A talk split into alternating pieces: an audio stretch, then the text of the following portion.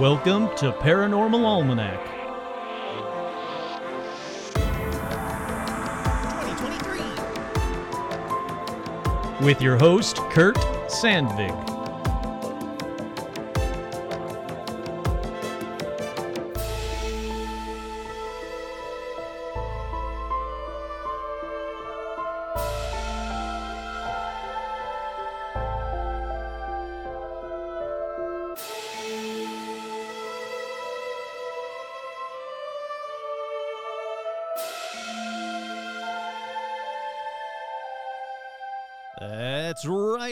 Kurt Sandvig. Wait, what's going on? I can't hear myself in my speakers. Testing, testing. Better, not perfect though. Off to a great start, Kurt. Let's turn it up. Hello. There we go. That's better. All right. Take two. I'm not even going to cut it out. Why would I cut that out? That's right. I'm your host, Kurt Sandvig. And on this week's edition of Paranormal Almanac, the first of 2023, let's talk about treasures. Why? It's not really paranormal. I don't care. I'm just trying to make us rich in 2023. Just go with it, people. But first, as always, we have shout outs. That's right. We have shout outs going out to the patrons. Shout out to the 2023 patrons of Anne, Stephen Share, Jane Ann, Jennifer, Heather G, Zuzus, What's It, Paula Cassidy Bishop, hey howdy hi, Rick, Nico Share in the Mouse, hey howdy hi, thank you for the card. Paul, Mark, Tortuga, Mike from Jersey, Jay Bizzle, Andy, Tracy, Virginia, Tony, Jason, Vicky, Crow, Clay, Buzz, Lobita Works, Glacier Main, Isabel, Jen Jen, Stacy, Amber, Stan- Sandy, it's Sandy, not Standy, Sandy, Kelly, Joe, Menace the Beast, Kick Ass Magic, Robot Webcomics, Sandy, Paige, Kyle, Sean, Andrew, Scott, Andrea, Melody, Vicky, Vanessa, Marisol, Liam, Alicia, Becca, Jake, and the Beasties, hey howdy hi, Elizabeth, Voidtech, Sherry, Art Muffin, Trudy, Tim, once again, congrats, Kenneth, Ricardo, Ian, Alexandra, George, Seth, Zozo the Demon, Cindy, Ashley, Carrie, Robin, Will, Lauren Mangano, Russell, April, Isabel, Audra, Dorian, Cindy, Bob, Stacy, Jerry, Lindsay Hahn, hey howdy hi and happy holidays, Megan, Jeff T, Suzanne, Joe, Lawrence, the Lawrence Strawn, hey howdy hi, Veronica, Autumn, J. Mark Manning, Carolyn, Martin, Jade, Nanashi, Chuck, Todd, Jamie, and Elijah Hendrickson, Dan, Laura Pitts, and Gamer Fan. With again, as always, no matter what the year, two special shout outs to Joe Teague and a Stitch. And we got Rum sitting on my lap, so a special shout out to Rum. That's right, special shout out to you. You're a good girl. I've got my cocoa uh, next to me because it's cold and rainy out. So you guys can figure out what day I recorded this on because it's cold and rainy out. But I've got my cocoa. I've got my coat on. I got my rum in my lap now. I am ready to do some paranormal news. But first, rum's in my way. I can't push the button. rum, you gotta let me. You gotta. Oh, you got, there's a thing I gotta deal with. I say paranormal news, and then I gotta push the button. So, so let's try that again. Paranormal news.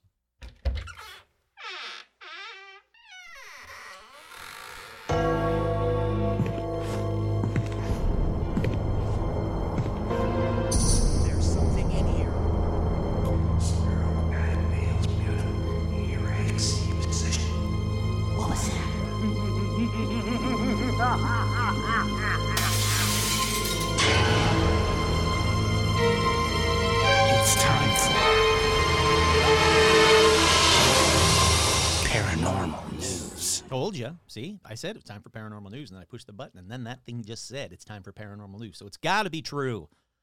All right, the first story in paranormal news a Canadian man captured footage of an enormous figure standing atop a mountain and then claimed that the strange sighting caused him to be targeted by the CIA. It's a weird it's a weird one. Alrighty. So it's a YouTube one from a guy named um, Andrew Dawson. He said that he and his friend were driving to work in the province of Alberta, so Canada. Love the Canadians, eh? Their normally routine commute took a strange turn when he noticed something unusual on the massive mountain Whistler's Peak. He said, It's a person, dude. So let's see. Footage was later posted to TikTok. Hold on, I need to take another sip of hot cocoa. If you got a hot cocoa, I, t- I say now's the time. It's it's hot cocoa sip time. Alrighty, so I just want to kind of watch this one because I haven't had a chance to watch it. As you know, I wait until the episode to watch them, even though I really want to watch it right away. It's a mountain and a guy that says, or a thing that says, "It's Is a it? giant." It's a person, dude. I mean, it No, does. seriously, pull over, pull over. It does look like a person, a big tall person on the top of the mountain. And it's on the very, There's a very person top. standing there. No, it's not. Dude, if you seen what I've seen right now, It's very Christmassy. Do you see what I see? A Bigfoot, a Bigfoot standing on a mountain. Whatever that thing was up Whoa, there, Jesus it was Christ. massive. If that was a human being, I don't think you'd even be able to see a person stood up Jeez, there. who are there you, would dude? literally be a speck in the distance. A tiny All right, you need to calm down, dude. Alrighty, so yeah, it kind of looks like a dude in the distance. You don't need to hear from that uh, that very UK kind of guy. Whatever it is, I couldn't tell you, but blimey, he seemed fucking big, I tell you. Let's see. Dawson continued to investigate the sighting, began to grow increasingly suspicious that he had inadvertently stumbled upon something he wasn't supposed to have seen. In a subsequent video, which I don't know where it is, he tried to visit the mountain again and was brusquely turned away by what appeared to be some sort of authority figure. Bullshit. You're driving down a major highway. You were not turned away by some authority figure. The young man then stated that he was being followed by the CIA. All right, I'm alri- I'm liking this guy less and less. I'm believing it less and less.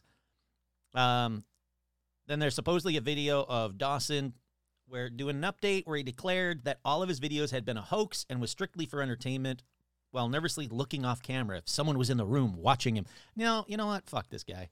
I was going to try and find his TikTok and find out more about it, but no. I mean, it does look like a dude standing on the top of the mountain, but just go with that. Why you got to add? Look, this is what people always do. They always try to add to the paranormal, and when they do, it just messes it up. Hold on, Rum. Hold on. All right, I will. Sorry, I've got to put a dog on my lap. I don't know, Kurt. You can cut this out if you want, but it should only take 30 seconds or so, so maybe leave it in and let people know that the anarchy that happens while you're trying to do a podcast. All right, here you go. Now you can come up on my lap. There we go. All right, we good? You good? All right, I think we're good. You're good? All right.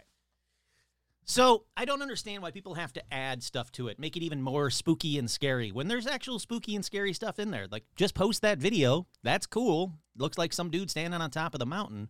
You don't need to go into the whole TikToky kind of crap. Speaking of TikToky kind of crap, yes, I'm I've got a TikTok. Yes, starting this week, I will uh I will be posting stuff to that TikTok. Little paranormal mini-sodes, if you will.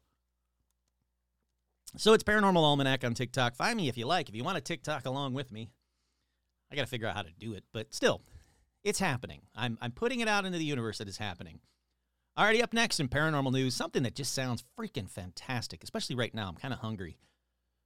There are Sasquatch themed donut shops that opened up in Colorado. That is awesome. This one was also sent to me as well, um, even though I'd already added it because I was like, oh my God, Bigfoot and donuts? Oh, you know I'm adding that to the next one. But someone posted as well, which I love. But they say find Sasquatch in Estes Park. They're called Squatchy Donuts. Um, let's see. Jack and Jill Skinner not only chose Colorado as their home for retirement, but they brought with them a great deal of knowledge about the alleged creature that they consider a local neighbor. The new donut and coffee shop in town, Squatchy Donuts. Uh, let's see, where's it located? 430 West Elkhorn, or Elcom, no Elkhorn Avenue in West Park Center. Squatchy Donuts opens sat opened Saturday, December 17th. Hours are 7 a.m. to 7 p.m. seven days a week. Let's see. They uh well, it's it's got some cool stuff. It has some oh, it's got some um casts of Sasquatch prints. That's cool. And other Sasquatchy kind of stuff. Boy, this place is getting cooler and cooler. But it's got donuts. That's the big thing to take away about it. You know, don't fucking shoot Bigfoot, but definitely eat some Bigfoot donuts, is what I'm saying. Alrighty, that was a quick one. So up next in paranormal news, let's continue the Sasquatch stuff. A Western New York resident claims that Sasquatch lives among them.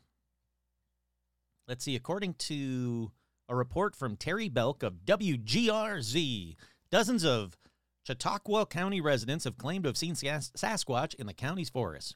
Peter Weimer, a sponsor for the annual Chautauqua Lake Bigfoot Expo, told WGRZ they're from all kinds of walks of life. There's 45 eyewitnesses that have reached out to me, and there's 100 more, 100 or more in Chautauqua County that aren't talking to me. Well, then how do you know? How do you know that there's 100 or more that aren't talking to you? There's could be thousands or more not talking to you. Uh, so is Bigfoot hiding out in the New York forests? Shockingly, like most I saw Bigfoot claims, there's still no proof. Well, I mean, there's eyewitness sightings. I would say that's a kind of proof. Let's see. Those in Western New York residents will surely uh, keep trying to find it, and you can't really help but admire the dedication of some that are proving the existence of a creature that people have been unsuccessfully searching for for decades. Well, again, calm down there, writer. This is from WNBF, which is apparently like W, not Bigfoot, because they don't like anything about Bigfoot. But uh, yeah, so there you go. If you're near, in or around Chautauqua County, I'm thinking that's a good place to be for Bigfoot. But I want to know more about this Chautauqua Lake Bigfoot Expo. Oh, apparently I've liked it. Apparently I've talked about this place before then because I've already liked Chautauqua Lake Bigfoot Expo. So that's cool. Good on them. Alrighty, up next in paranormal news, let's keep this train a rolling here. Ooh, this next one is hot off the press. This is a hot off the press paranormal news. I'm talking from eight hours ago. This thing is brand spanking new. Hope maybe it's the first podcast. Uh, I'm the world's first para influencer, but maybe this is the first podcast to actually talk about this paranormal news. Joe Biden signs off on UFO investigation. It's not the one you think of. It's not Roswell, but it's a crash of a supposed UFO in America in 1945. That's right, a military spending bill signed by President Joe Biden has actually been amended to include the 1945 case of, quote, an avocado shaped craft that crashed in San Antonio, Texas. This is cool. Say what you want about uh, Biden. I don't care. He's actually signing something to investigate UFOs. That's what I care about. All right, astronomer Jacques Vallée wrote a book about the suspected UFO, which is allegedly piloted by four foot aliens with big, bulgy eyes who look like praying mantises based on interviews with three witnesses a B 52 bomber pilot, the son of a rancher whose land it crashed on, and his friend. One of the eyewitnesses, Joe or Jose Padilla, now 86, said strange-looking creatures were moving around inside. They moved as they moved fast as they were able to will themselves to one position to an to another in an instant. He also claimed that soldiers took away the 25 by 14 foot craft. Very cool. I'm really happy that look, again, think what you want, but here's a president who's signing something that has to do with an investigation or a reinvestigation of a UFO crash from 1945. I'm I'm going to call that a win. I'm definitely going to call that a win. Alrighty, up next in paranormal news, it keeps coming. From unidentified objects to a strange light, what pilots reported over Canada in 2022? Let's see. Uh, November 12th, cargo flight from Chicago to Frankfurt reported seeing lights that were moving eastward at the same speed as the aircraft while flying in the dark over northeastern Ontario. May 28th, local police were notified after multiple reports received by local traffic on an unidentified object, possibly a balloon or radio controlled RC plane at 3,000 feet. Okay, that one seems to be explained. September 22nd, daytime report of a fly, from a flying club pilot of a red and white unidentified object at 2,500 feet. June 8th, report over Lake Superior, Ontario, when an Air Canada flight from Calgary to Montreal reported a green flashing descending through the through their altitude of 41,000 feet. The pilots suspected it might be a meteorite. The controller questioned if it might have been lightning or St. Elmo's fire. The, the pilot responded like negative. Uh, where else we got? Uh, KLM Royal Dutch Airlines flight from Mexico City to Amsterdam reported a bright light above their above at their 12 o'clock while flying at night off the southern coast of Nova, Scotia on October 3rd. Uh, November 16th, Air Canada flight from Toronto reported a strange light a little over 100 kilometers west of its destination. Then on November 24th, in the same region, a United Air flight from Washington, D.C. to Zurich, Zurich, Switzerland, reported white lights moving left and right, up and down. Then uh, December 8th, Virginia, uh, Virginia Atlantic flight from Las Vegas to London reported seeing two lights at 1 o'clock moving quickly to the left while traveling at 39,000 feet. After a few minutes, the same thing happened again. The following night, over northwestern Ontario, a private jet traveling from Sault Ste. Maria to Winnipeg reported seeing one to three bright lights orbiting above the horizon, lasting for about 10 seconds every 60 seconds. A nearby WestJet flight from Halifax to Calgary also observed the same lights. Air traffic controllers then notified Canadian Air Force officials with NORAD. Um, and they checked it out. Let's see. Transport Canada released another laser interference report. Okay, we know what that one is on December 30th. That's people fucking around with planes with lasers, which is dumb. Don't do it. Mm, let's see. That's one, that's another good one here. A daylight July 3rd civilian sighting in Quebec. March 27th, report from near Vancouver Island of bright phenomena in the sky.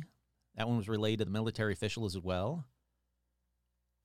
November 20th in New Brunswick, object with a beam of light was seen moving from south to north, heading towards Fredericton, then breaking up into four objects with similar beams of light, probably a fireball or a meteorite disintegrating in the atmosphere. Uh, that seems about that seems to be the the majority of them, but a whole lot's coming from Canada, which is always cool. The more sightings, the better. Even if the ones that they can probably figure out, oh, that's a meteorite or that was a laser pointer, sure. But once you filter all those out, what you're left with are real unidentified flying objects. And finally, this one's from yesterday. In the where is this? What what's the Manchester Evening News? The village 90 minutes from Greater Manchester that's a UFO hotspot. A village just 90 minutes from Greater Manchester is unlike any other. Dubbed a UFO hotspot, the unusual area also has an annual tradition of hens running around a course in eagerly anticipated races each year. Okay, I don't care about the hens. Where's the UFO? All right, Bonsall is in fact known for being a UFO hotspot with connections to Hollywood and NASA. A former pub landlord even used to take uh, tourists up on the to the nearby moors on UFO tours. That's cool. In 2001, housewife Sharon Rowlands reportedly sold footage she had captured of a flying saucer for 20,000 pounds to a Hollywood producer. It's even said that NASA officials asked to examine the tape as they believed it showed a similar type of craft once spotted by the space agency's camera during the Columbia Space Shuttle mission in the early 1996. Space Shuttle, that's cool. In the early 2000s, 19 sightings of UFOs were reported in the area. One reported seeing a ball of fire in the sky, another two big bright lights, and a man out walking his dog witnessed a pink glow vertically shaped like a shoebox. All right, that's an interesting one.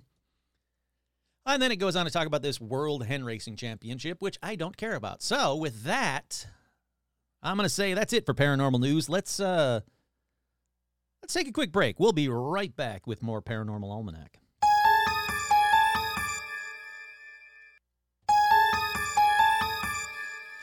We are back. Before we get into this edition, um, you can head on over to teepublic.com slash stores slash paranormal dash almanac if you're looking for all the paranormal almanac merchandise.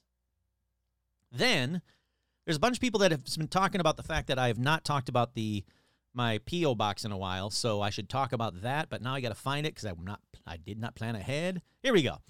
If you would like to send something to me, and I thank everybody that does, they're fantastic, you can send it over to Paranormal Almanac or Kurt Sandvig at 1812 West Burbank Boulevard, number 7102 in Burbank, California, 91506. That address again, 1812 West Burbank Boulevard, number 7102, 7102 Burbank, California, 91506. Hi, sweetheart. Just giving out the P.O. box. All right. All right. Okay. With that out of the way, and again, thank you to everybody that has sent me stuff. It is the sweetest thing in the world. I've gotten gifts and cards and letters and birthday gifts and, and treats and all kinds of stuff. You name it. Stuff for rum. It's uh, fan freaking tastic. I can't thank you enough. But to get back into this one, let's talk about treasure. Why? Because I want to. Uh, no, because, you know, Fenn's treasure has slipped through my grasp yet again. Despite some amazing, amazing paramaniacs. I said it on a live episode, but I don't think I've said it on an episode episode. There was a bunch of par- uh, paramaniacs that were awesome. They pooled some mon- uh, money together for me to try and buy a piece of Fenn's treasure because they were auctioning it off. So with their money and my money pooled together, I was like, "That's it. I'm gonna get. I'm gonna get Fenn's treasure." Even though I was, you know, struck down by COVID when the actual auction was going. Through my, you know, NyQuil drunken haze, I was like, I got to bid on this. I got to bid on this. And I was outbid on everything. And not by a little bit, but by thousands of dollars in some instances. I mean, it was crazy. The amount of money that people were paying for like tiny little bits of gold or gold flakes or a little gold coin. So, sadly, I've accepted that for now, until I win the lotto, I won't have any of Fenn's treasure. But how about other treasures that are still out there just waiting to be grabbed?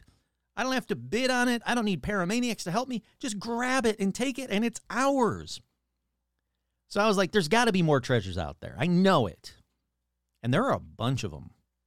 Now, I will say, if you like treasure, I've done a few different episodes about treasure. They're already out there to listen to. After you get done listening to this one, go back and listen to those because there's a couple of treasures that I I know that are just on the cusp of finding. People are like there's like forums and groups and stuff and they've been like deciphering the clues and figuring stuff out and I know in my heart of heart I know that they're going to find them very very soon. So listen to those old episodes. If you're into clues and games and whatnot, I'm telling you there's treasure out there that is just waiting to be found. And there's nothing cooler than, all right, where was I? Oh, puzzles and clues. If you like puzzles and clues, you're good at games, you're good at figuring out riddles and stuff like that. There are some treasures out there that are just waiting to be found that I guarantee you it's it's going to happen. It's going to happen this year. I'm positive of it.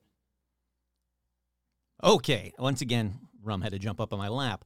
Um, this is the last up and down on this one. But if you know, you know, you got to sometimes do what you got to do. But what I was talking about, I swear, what I was talking about, there are some treasures that are just waiting to be found, and they're going to be found this year. So listen back to those old episodes after you listen to this one, because that's right. It is time for a smart person to decipher the clues and either get one of those old treasures or one of the treasures on here. Because there's new tre well there's not new treasures. Technically the treasures aren't new. It's just a new episode about them. But there are treasures that i need to tell you about. And the first one again if you're into clues and figuring out ciphers and stuff like that this thing is, is waiting is waiting to be found. I, I know it can be found. It's a bizarre one. It's called the beale ciphers. Beale ciphers is what i'm talking about. Now i'm pretty much going to read you the official story of the beale ciphers because it's been pondered by the NSA and code crackers from around the world for a very long time. But they now think they're on their way to solving it. Okay, so what are the Beale ciphers? The story of the Beale cipher starts in January of 1820. That's when a stranger by the name of Thomas Tom oh, oh, Thomas Thomas J. Beale rode into the town of Lynchburg, Virginia, checking himself into the Washington Hotel and the story begins. Here's a bit from the time. Robert Morris, who was the hotel owner, said, In person, he was about six feet in height, with jet black eyes and the hair of the same color, worn longer than was usual at the time. Worn longer than was the style of the time, I guess is what he was trying to say.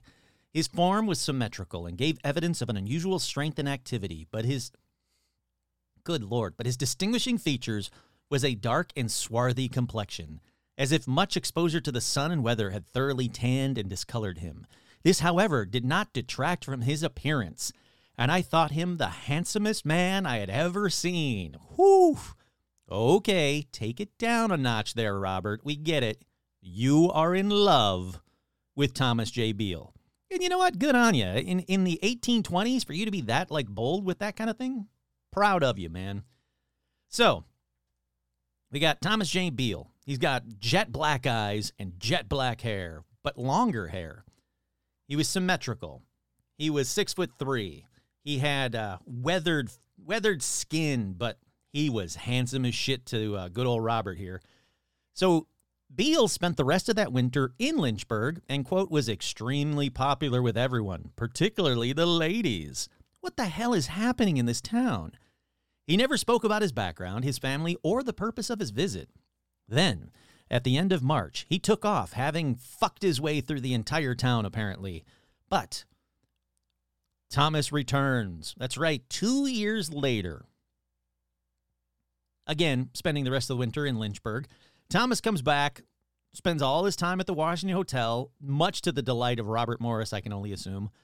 And then, just be, like before, boom, he takes off in the springtime. But this time, This time he leaves something behind. That's right, he entrusted Robert Morris, you remember him, the hotel owner with the hots for Beale, he entrusts him with a locked iron box, which he said contained, quote, papers of value and importance. Now, Robert expected Beale to return, so he just kept an eye on the box.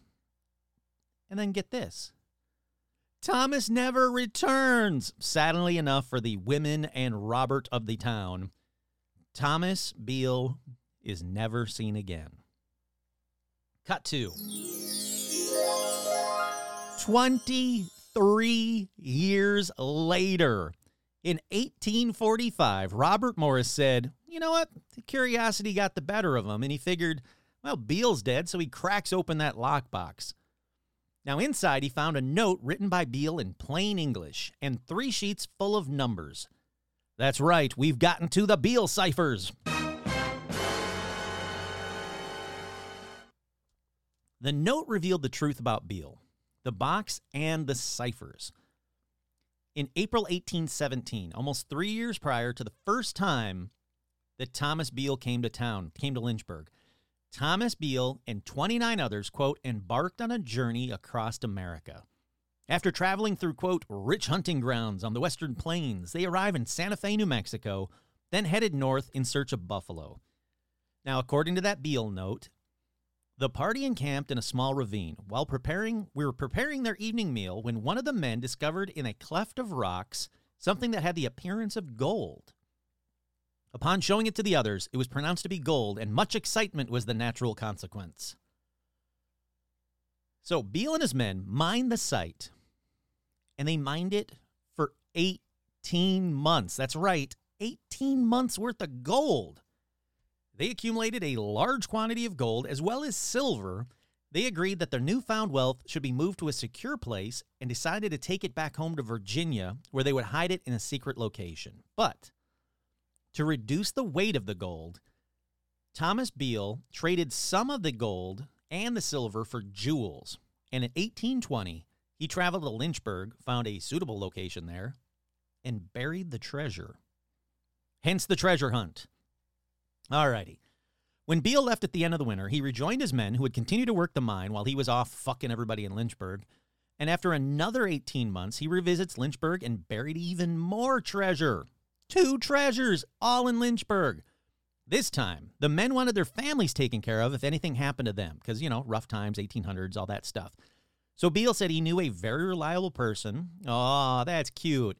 He's talking about Robert Morris and said that they would be given instructions. Now, good old horny for Beale, Robert Morris was the man, but no one counted on him being patient as all fuck and not opening it for 23 years. Listen, I'll be honest with you. I'm going to be straight with you right now. If you hand me a box, like a strange metal box, and you say, Kurt, this is very important. This is really, really important. There's documents and stuff in this box. And then you leave. By the time you get to your car, chances are I'm going to open the box. I'm just letting you know right now. I'm going to look in the box. But not uh, not old Robert, man. He just sat there. So he didn't open it for like 23 years. But Robert reads this part and says, huh, you know what? I've got to get the treasure. Not for me, though. I've got to get the treasure for the men's family. And he started working on the cipher. This guy's dedicated. All right. So Beale's note said that the key required to decipher the sheets would be posted by Beale to a third party. Posted to Beale, sorry, by a third party. But it never showed up as far as we know. So Morris was forced to unscramble the three sheets by himself, something that he worked on, sadly, in vain for the next 20 years. See, here's what I'm talking about, dude. If you would have opened that up three years later, not 23 years later, that would have gave you an extra 20 years to work on the cipher. But no, you got to be good old Mr. Patient. I'm just going to leave this box that some horny, hot looking stranger dude left me. Dude, you wasted your time. But we got to cut to 1862. At the age of 84, Robert Morris knew that he was too old to continue and realized that he had to share his secret of the Beale ciphers or they could just like disappear. Like he dies, no one ever thinks about it, and they throw it out. So he tells a friend, but who that friend is, is actually lost to history. Only two things are known about Morris's friend. First, He, published, he publishes a pamphlet which contains the entire Beale story, including the Beale ciphers, and Morris's account of the events surrounding the mystery. Second, this friend made the first breakthrough in deciphering one of the Beale ciphers. That's right. This guy, this friend, figured something out. He deciphered a cipher. All right, what that is, is the second Beale cipher. The second one, like the other two, contains about 800 numbers, beginning with the sequence 115, 73, 24, 807, 37, and just keeps going like that. So this mystery dude, mystery man, let's call him that, he guesses that each number corresponded to a word in the Declaration of Independence. Like the first word in the sequence is 115. The 115th letter of the declaration or 115th word in the declaration is instituted, which begins with the letter I. Hence, the first number 115 represents the letter I. The second number in the sequence is 73. The 73rd word in the declaration is hold, which begins with the letter H. Hence, the second number, 73, represents the letter H. If you've made it this far into the episode, you know what you have to do. You have to steal the Declaration of Independence. Someone get Nicolas Cage. Let's do this thing. Okay, here's the thing. Well, here's some stuff that I hope you understand. I'll put it that way. This should sound vaguely familiar to you, most of you maybe. It's the opening of the Declaration of Independence. While I'm reading it, count each word. The first word is one, the second word is two, so on. That's right. There's counting involved, there's math in this edition. When, that's one. In, that's two. The, that's three. Course, that's four. I'm not going to do the numbering anymore. Of human events, it becomes necessary for one people to dissolve the political bands which have connected them with another and to assume among the powers of the earth the separate and equal station to which the laws of nature and of nature's God entitle them. A decent respect of the opinion. I'm not going to read the whole thing, but you get you get what I'm saying, right? You, you- the letters, each 115th. All right, so that begins with an I, so that's the first letter. Using this, Mystery Man revealed the following message from Beale. Horribly misspelled, I might add, but it's a hard freaking cipher, especially in 1820, so I'll give Beale a, you know, a break. People have deciphered it this way, correcting the misspelling. I have deposited in the county of Bedford, about four miles from Buford's, in an excavation or vault six feet below the surface of the ground, the following articles. The deposit consists of 2,921 pounds of gold and 5,100 pounds of silver.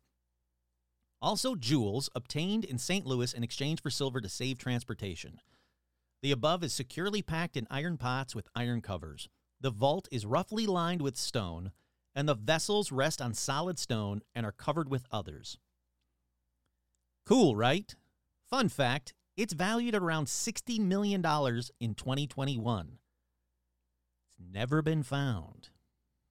Here's the problem. Unfortunately, using the Declaration of Independence as a key failed to unlock the other two Beale ciphers. Hmm. Here's my plan. What if we tried the script to National Treasure, the movie? I know it's a long shot, but you know what? The dude had black eyes and longer hair. He's, he's some kind of time traveler, alien, or or something. So I say we try it anyway. Maybe it's Nicolas Cage. Nicolas Cage went back in time and did this. That would be a cool National Treasure Part 3. All right. So, Mystery Man couldn't figure out any other part. So, in 1885, he publishes everything that he knew, but he chooses to remain anonymous so he wouldn't be, you know, bugged by treasure hunters. Shit gets worse, though, because a warehouse fire destroyed most of the original pamphlets, but word got out, and everyone who fancied themselves like a treasure hunter got interested in the ciphers, including a bunch of men I've never heard of, like the Hart brothers started to investigate it. George and Clayton, you know, the Hart brothers. I have no idea who these are, but they tried to decipher it for decades. Clayton Hart gave up in 1912, wuss, and George gave up in 1952. Come on, George, stick with it. Now, another treasure hunter named Hiram Herbert Jr. became interested in 1923 and continued to try to decipher it through the 1970s. These people had a lot of time on their hands. Then, professional cryptanalysts also tried, like you you guessed it, You know the name I'm going to say. That's right. It's Herbert O. Yardley. That's right. The Herbert O. Yardley. I, I don't know who he is. Apparently, he founded the U.S. Cipher Bureau, known as the American Black Chamber, at the end of World War One. Then, then came Colonel William Friedman. Who? Again, I why the people that wrote these things that I got all this information from, right? Like the like I should be like, oh wow, then Colonel William Friedman got involved. Oh, shit just got real. He's the dominant figure in American code breaking during the first half of the 20th century. Now, while he was in charge of the Signal Intelligence Service, he made the Beale ciphers part of the training program because he believed the ciphers to be, quote, of diabolical ingenuity, specifically designed to lure the unwary reader. The Friedman Archive, established after his death in 1969 at the George C. Marshall Research Center, is frequently consulted by military historians, but by far the largest number of visitors are eager Beale devotees.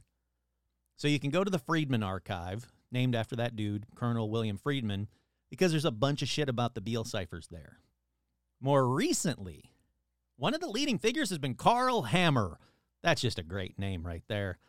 He's the retired director of computer science at Sperry Univac and one of the pioneers of computerized code breaking. According to Hammer, the Beale ciphers have occupied, quote, at least 10% of the best crypto analytic minds in the country, and not a dime of this effort should be begrudged. The work, even the lines that have led into blind alleys, has more than paid for itself in advancing and refining computer research. That's kind of cool, actually. So, because of the Beale ciphers and people trying to use computers to decipher it, it's actually advancing and refining computer research itself. I'm excited about these Beale ciphers. Like I said, this sounds like a like a like a Dan Brown novel or a National Treasure movie, but it's real. Hold on one second. I need more hot chocolate. I'm so excited. Okay. So the keys to cipher number 1. It's detailing the exact location and cipher number 3 detailing the heirs have yet to be deciphered, discovered, whatever you want to call it. Now, analysts have tried everything from the United States Constitution to the Lord's Prayer to old local newspapers. They think, and so do I, that the it has to be something that was available at the time that they can then use to use as a decipher code, a cipher code, whatever you you know what I'm trying to say. Now, the only clue left behind is a reference to the treasure being about four miles away from what at the time was Buford's Tavern. Now, you have to figure, Kurt here, this is just me. If he used something that was readily available, like the Declaration of Independence, and they tried the United States Constitution, the Lord's, Prayer, to the local newspapers, I thought was the smartest one. Something else that was available at the time had to have been used. It couldn't have been the letter to Beale that just never arrived or got lost somewhere. I mean, it could, but that would really that would really suck. So you just have to go through all of the options and hopefully one will line up more or less and you have the cipher to the treasure. Or there are a lot of people that use like substitutions. Like they figure you know, the letter A is used the most out of all the vowels. This is just, you know, like I'm just talking shit here, but there there are people that can decipher stuff immediately. There's a friend of a friend of mine that actually deciphers everything immediately. There's a code in a movie trailer. He's got it decoded within an hour. Like like like the Riddler stuff or like that M Night Shyamalan beach movie. Like he decoded that stuff instantly. Use just using the basics well the letter A is used the most, and then any, any vowels, somebody consider this number an A and blah, blah, blah. I have a feeling that it's just, it's waiting for someone like that with a lot of time on their hands to look over the Beale ciphers. Now, here's the question, though, and I don't know this. Maybe I should look this up real quick. I'm going to actually look up what the Beale ciphers look like. Are there spaces between the numbers, or is it just all number? Oh, there are It's called the locality of the vault. It says 71, comma 90. Oh no, there's not. Shit. No, it wouldn't work that, that way then. You'd actually need like the Declaration of Independence to actually do it because it's just letters. There's no spaces for the words, nothing that you can kind of figure out. Hmm. All right, but still, somebody must have a guess as to what something very common around that time would be very common that he could have used to decipher it to you know like a book a play something that would be accessible for the long haul because he used the declaration of independence which again is very accessible. Oh it, bo- it's already bothering me. All right, so the pamphlet says the Beale papers containing authentic statements regarding to regarding the treasure buried in 1819 and 1821 near Buford's in Bedford County, Virginia, and which has never been recovered. The price for one of those original pamphlets, 50 cents, then marked down to 25 cents. That is cool. 60 million dollars just waiting to be, you know, waiting to be found. Now, let me throw in skeptics time. I'm only going to throw this in because I don't want some skeptic to be like, well, what about this? I don't I don't buy it, but some people think that the whole thing is made up, and one of the reasons they think that is the Beale's letter enclosed in the box with the ciphers was supposedly written in 1822, but it contains the word stampede, which was not seen in print until 1844. That's their thing about so it's got to be fake. Well, here's the deal. People in the Wild West were thought to have used the word stampede as slang around 1820s, so I'm going to say that's totally fine. Now, there's other people that think that it's just um like it, it's just a whim. Like Mark Twain wrote it. I mean, there's all these people like, oh, this guy Einstein wrote it. Like all these people like, oh, this guy must wrote not Einstein, but you know what I mean. Like people from the 1800s, like, oh, this guy must have wrote it just as a as a literate, uh, you know, like a fake tale that to gas, you know, grab people's attention. But all of those have been debunked as well.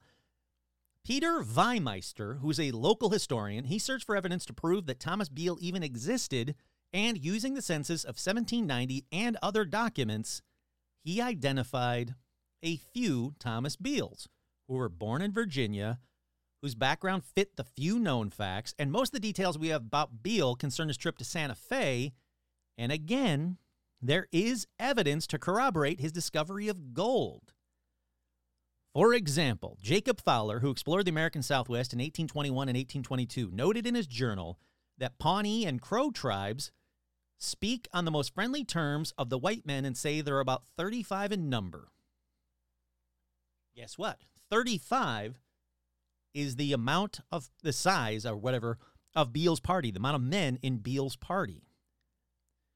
So there's a bunch of white men getting along fine with those tribes in that area. And there's a Cheyenne legend dating from about 1820, which tells of gold and silver being taken from the west and buried in eastern mountains. All right. At this point, if you're like me, you really want to crack the cipher. Well, remember Mystery Man? Here's what he wrote on those pamphlets.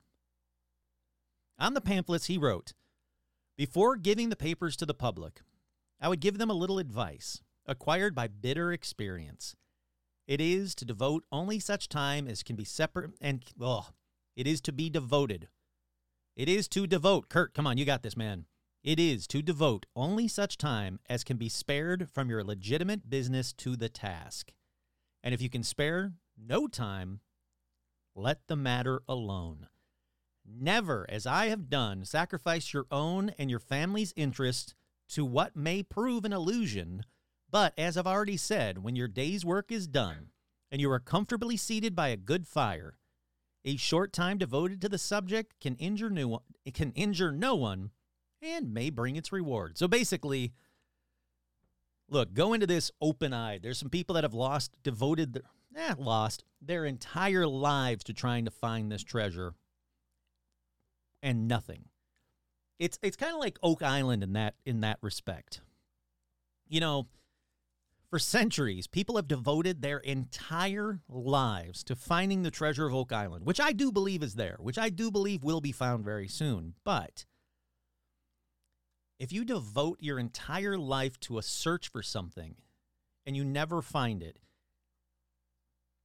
is that a life wasted or is it just like, well, that's how it goes sometimes. Not everybody that hunts for treasure finds treasure, but it's a still it's a good warning. So I don't want you guys to devote your entire life just like all your free time. Like, you know, still do your work so you can pay your bills. But after that, and obviously listen to this podcast, but after that, devote all your free time to try and finding the Beale ciphers. But I'm not done with this thing yet.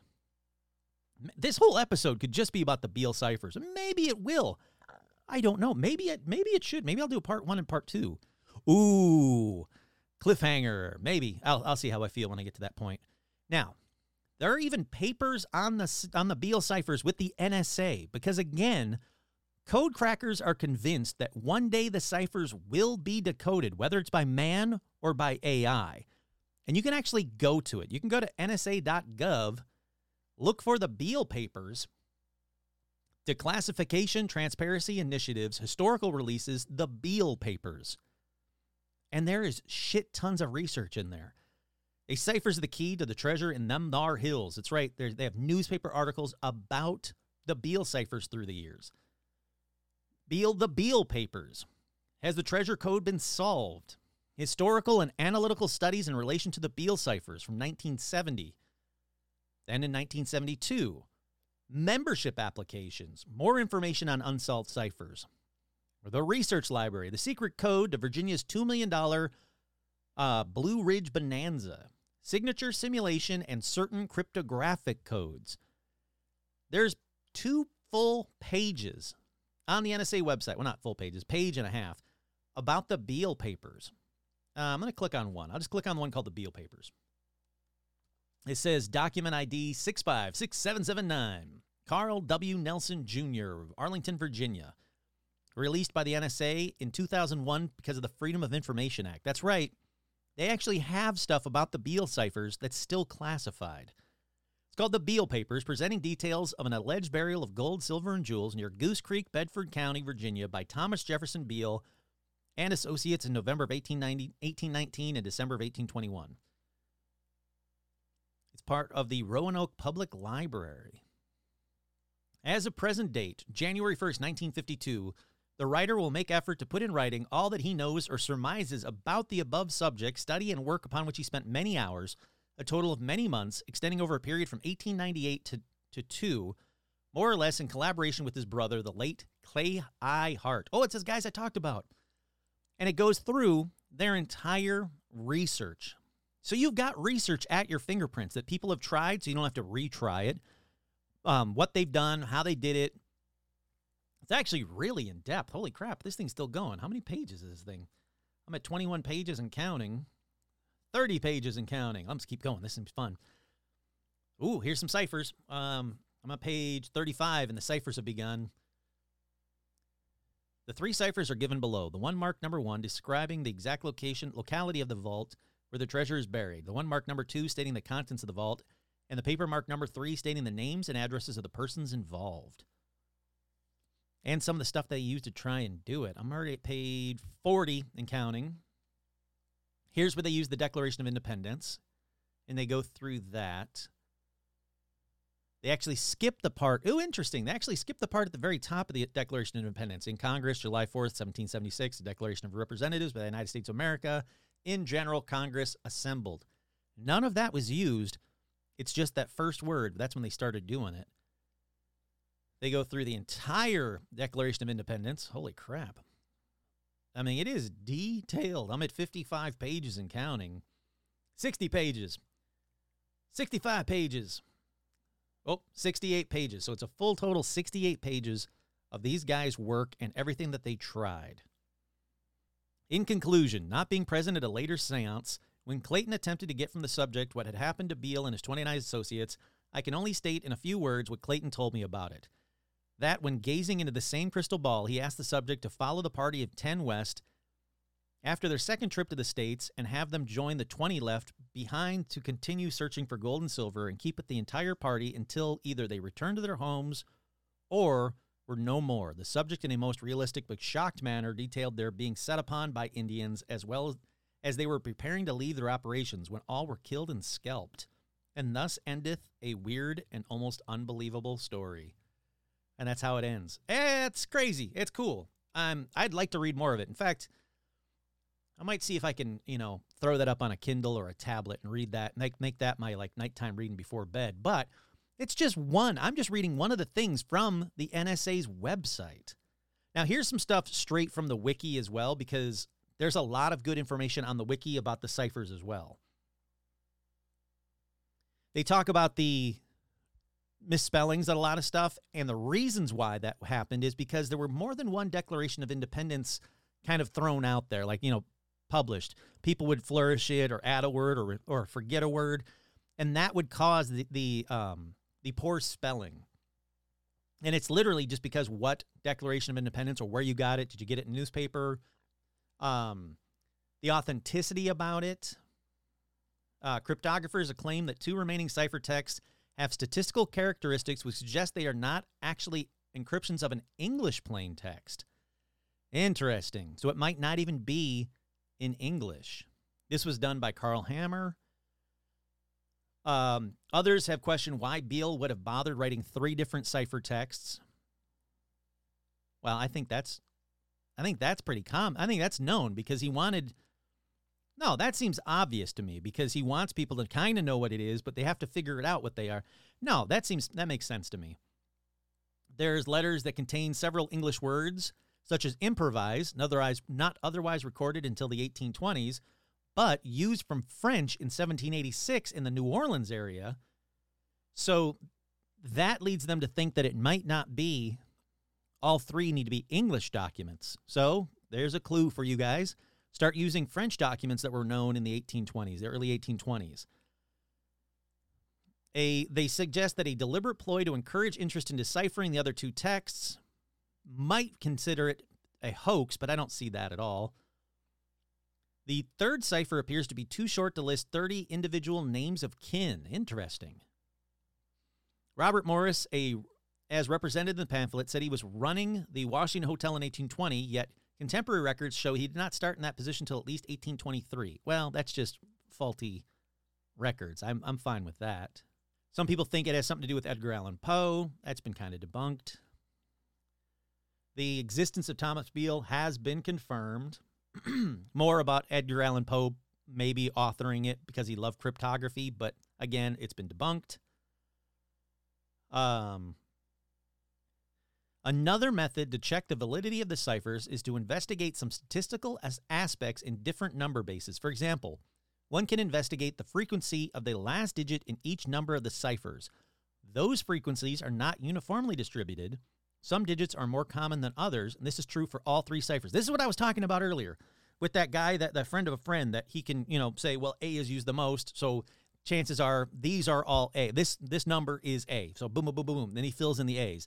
Then he works on, you know, like I don't know, RSTNL, the, you know, Wheel of Fortune rules. I don't know how he does it. He's smarter than me. But my point is that people are saying that using like basic crypto ciphering, we can figure stuff out. But with AI, I have to imagine that we can just plug it in, like give all the numbers to a computer and then go, here, make some words of this and just have it running for a few weeks and then go up, come back and, oh, look, there we go. I got it. I have all the money now.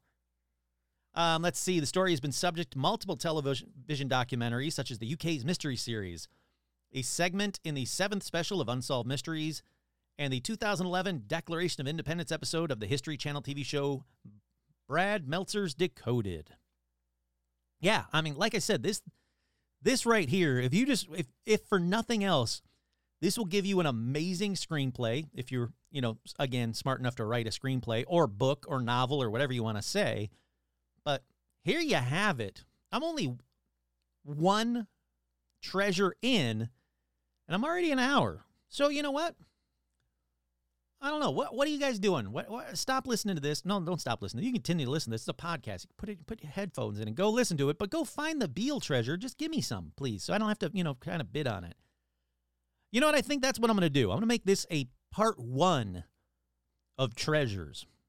Part two will be out next week. So if you like treasures like I do, oh, and um, how's this uh, paranormal? Um, I don't know. Oh, that thing I read at the in from the NSA thing about when they were using like crystal balls. There you go. Boom, paranormal. Uh, they're talking to ghosts. There you go. So now it's paranormal. It it it matches. It's my fucking podcast. I want to do it about it. I think the Beale ciphers is a very very cool treasure. So, if you like this one, trust me when I say that part 2 has an even more bizarre treasure just waiting to be found. Maybe two. Maybe I don't know how long that. If I split it up, I don't know how the sec- how long the second one will be. So maybe I'll have even more than one treasure for the second for part two. But more importantly, if you're a patron, uh, guess what? I'm going to continue talking. Well, let me let me end this one real quick. Um, so if you're a patron, what I'm what I was going to say is, if you're a patron, I'm going to continue talking in just a minute.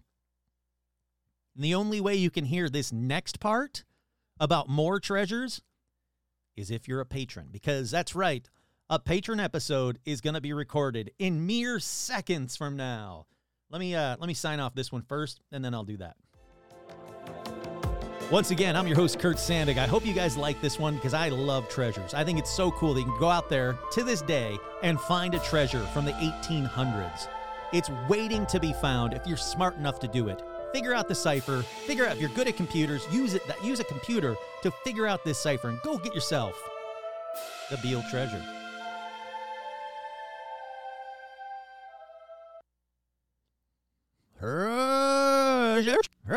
See me.